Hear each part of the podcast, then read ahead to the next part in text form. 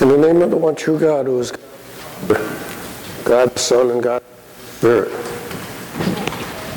All right? Please be seated. You know, I wish you were all here this morning at 7 o'clock. Um, you know all the trouble we had with the sound last week with me and the, singers. Well, I walked in the door and here was Father in church, and he, he just raised his hand. and said, "All right, all you sound demons, get out of here!" And they all. So he fixed it all up. There you go.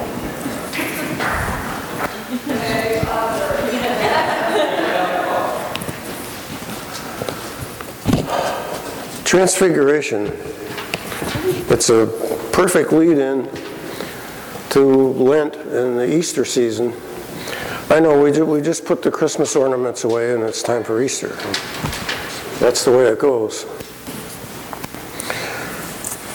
And I struggled with this when I first saw what the reading was. I said, oh boy, the Transfiguration. You know, what can I tell you, congregation, that you don't already know about the Transfiguration? But let's see what happens.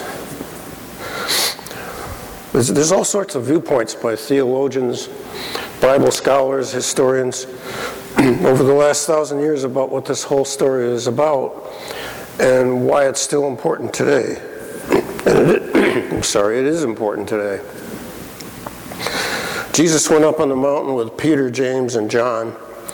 So right away, your antennas should go up. Oh, Peter, James, and John, often referred to as the inner circle.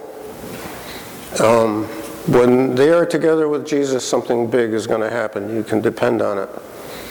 A couple other examples. Um, when Jesus goes to raise Jairus' daughter from the dead, he brings these three with him. And after the Last Supper, when all the disciples went to the Mount of Olives, he took Peter, James, and John with him to the Garden of Gethsemane to pray. So we know something big's going to happen here, right?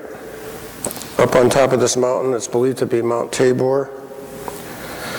Um, some scholars think that Jesus went up there to pray for these three disciples, that they would finally understand who he is.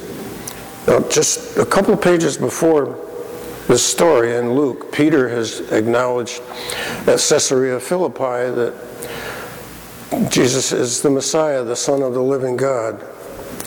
And the other disciples are uh, kind of agreeing, but they don't really know what that means because they still are looking for a Messiah that's going to be a military and political leader that'll drive the Romans' occupation away and free them. But they don't comprehend that Jesus' real mission on earth all along has been not to free the Jewish people from the Romans, but instead to free everybody who has ever lived, is living now, and will live after us from our two greatest enemies, sin and death. Now, there's a whole other school of thought of scholars that think that Jesus went up on this mountain to get affirmation from his Father to take the next big step in his mission, in his ministry to go freely to Jerusalem to be betrayed, to be put on trial, condemned, to be scourged and crucified, only to rise again on the third day, to conquer sin and death for mankind forever. In any case, this is no accident. It's kind of like we've been studying in our Bible study that the cross was not an accident. It didn't just happen. It had been planned for hundreds, a thousand years.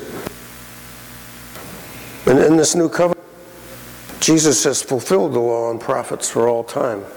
That's why uh, Elijah, Moses and Elijah leave. Well, Peter, just like all the other disciples, he wants this moment to last. Oh, let me build a booth for you three guys, and we can stay up here and have a picnic. You know, no, we have to move. We ha- I have to go to Jerusalem. You have to come with me. You all have to be there. So this is not an accident. And Jesus, I mean, Jesus didn't just think to himself, well, I'll go up on this mountain with my three pals, and something cool is going to happen. No, that's not what happened. We hear the voice of God the Father, this is my Son, my chosen one. Listen to him. And therein lies the problem because they're not listening. They're hearing. Yeah, I'm hearing. But they're not listening, they're not comprehending. They don't understand his mission that he has to fulfill on the cross, and they don't want to believe it. They want things to go on the way they have been for three plus years. They can't help selfishly wanting for things to go on the way they are. I mean, for three years they, they've been watching him teach, and they've been learning from him, they've been watching him heal the sick and the poor and the, the lame and the blind. They've been seeing him bring dead people to life. They've seen him make fish sandwiches for thousands of hungry people. They want this to keep going. And they love the way, you know, he gets at the Pharisees and yells at them and calls them hypocrites and brood of vipers. They like that. They want that to keep going. But they don't understand. This mission has been in the works for a very long time. It's God's plan to cleanse his creation, to restore order and give mankind a chance to be back in a loving relationship with God. That's something that was lost so long ago in the Garden of Eden. But before we pick on these disciples, any, are we any different from them sometimes? Aren't we guilty of ourselves of sometimes worshiping too small a God? Don't we often want him to do what we want him to do? Funny thing is, no sooner are they down off this mountain, this comes in another reading right after this, they come down to rejoin the disciples, and James and John tell Jesus they want him to do something for them. They want him to grant that they will be able to sit at his right hand and his left hand in the glory of his kingdom. Now, Jesus by now is probably ready to shake them by the shoulders and say, You knuckleheads, don't you understand? Did you see what happened up there? Did you hear? No.